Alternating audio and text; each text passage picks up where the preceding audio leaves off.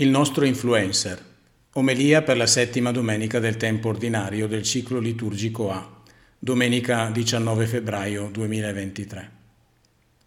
Viviamo in un mondo in cui le persone più ammirate e prese come modello da seguire sono i cosiddetti influencer e, volenti o nolenti, il loro modo di pensare, di vestire, di comportarsi, eccetera, diventa un termine di paragone, un punto di riferimento o quantomeno un argomento di cui discutere.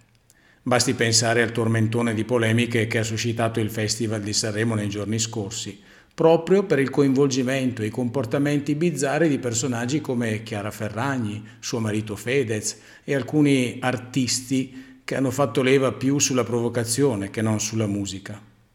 In realtà, l'uomo di oggi vive una sorta di tensione paradossale tra il volersi distinguere ed essere unico al mondo e limitare persone che, appunto per distinguersi da tutti gli altri, fanno cose insensate o tengono comportamenti fuori da ogni logica. Su internet si trovano influencer di ogni tipo, da quelli che si propongono come esperti di moda, di salute, di sport, di alimentazione, a quelli che insegnano a parlare in corsivo. E qui ci sta bene un bel no comment. Più uno fa cose strane, fuori dal comune, più attira l'attenzione.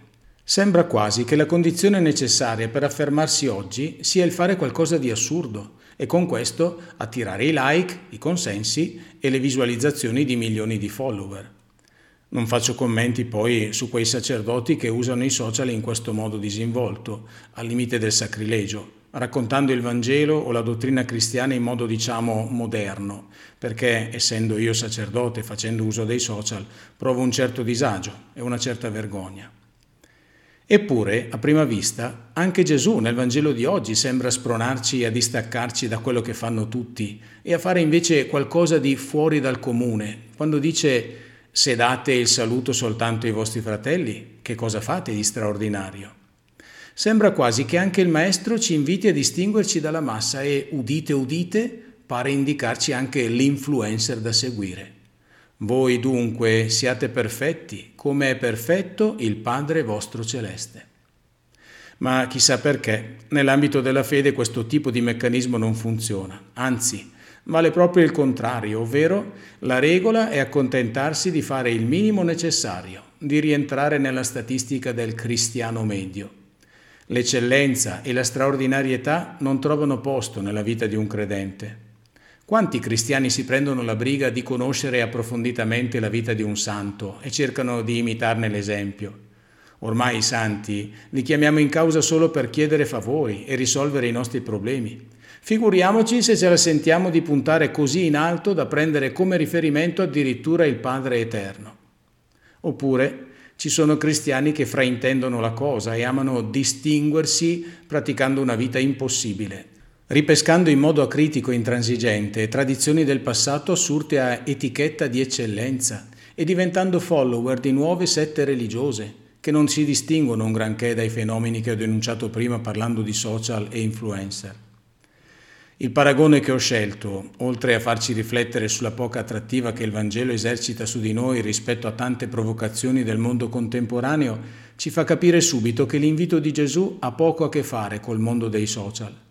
Gesù ci propone sì un modello da imitare, ma ci fa subito sentire che la cosa è possibile, appunto perché non sta parlando di un estraneo, di un personaggio mitico, ma di nostro Padre, e che quello che ci propone non sono cose assurde, ma orizzonti di vita molto alti.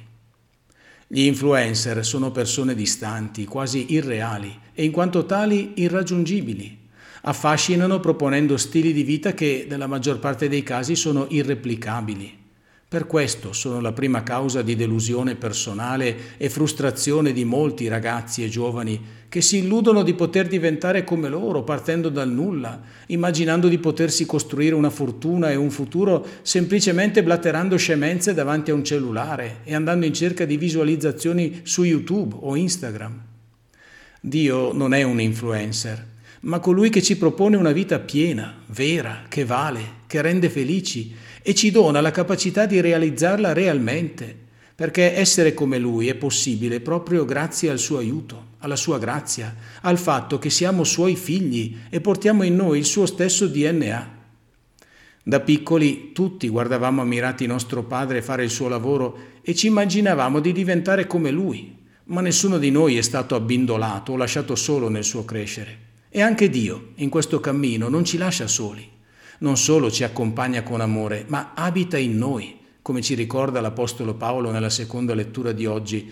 Non sapete che siete tempio di Dio e che lo Spirito di Dio abita in voi.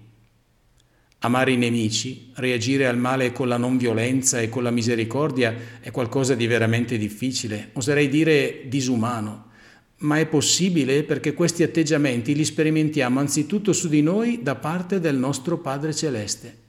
Siamo noi i primi a dare schiaffi, a obbligare gli altri con violenza a fare quel che diciamo noi e facendolo ai nostri fratelli lo facciamo al Padre nostro.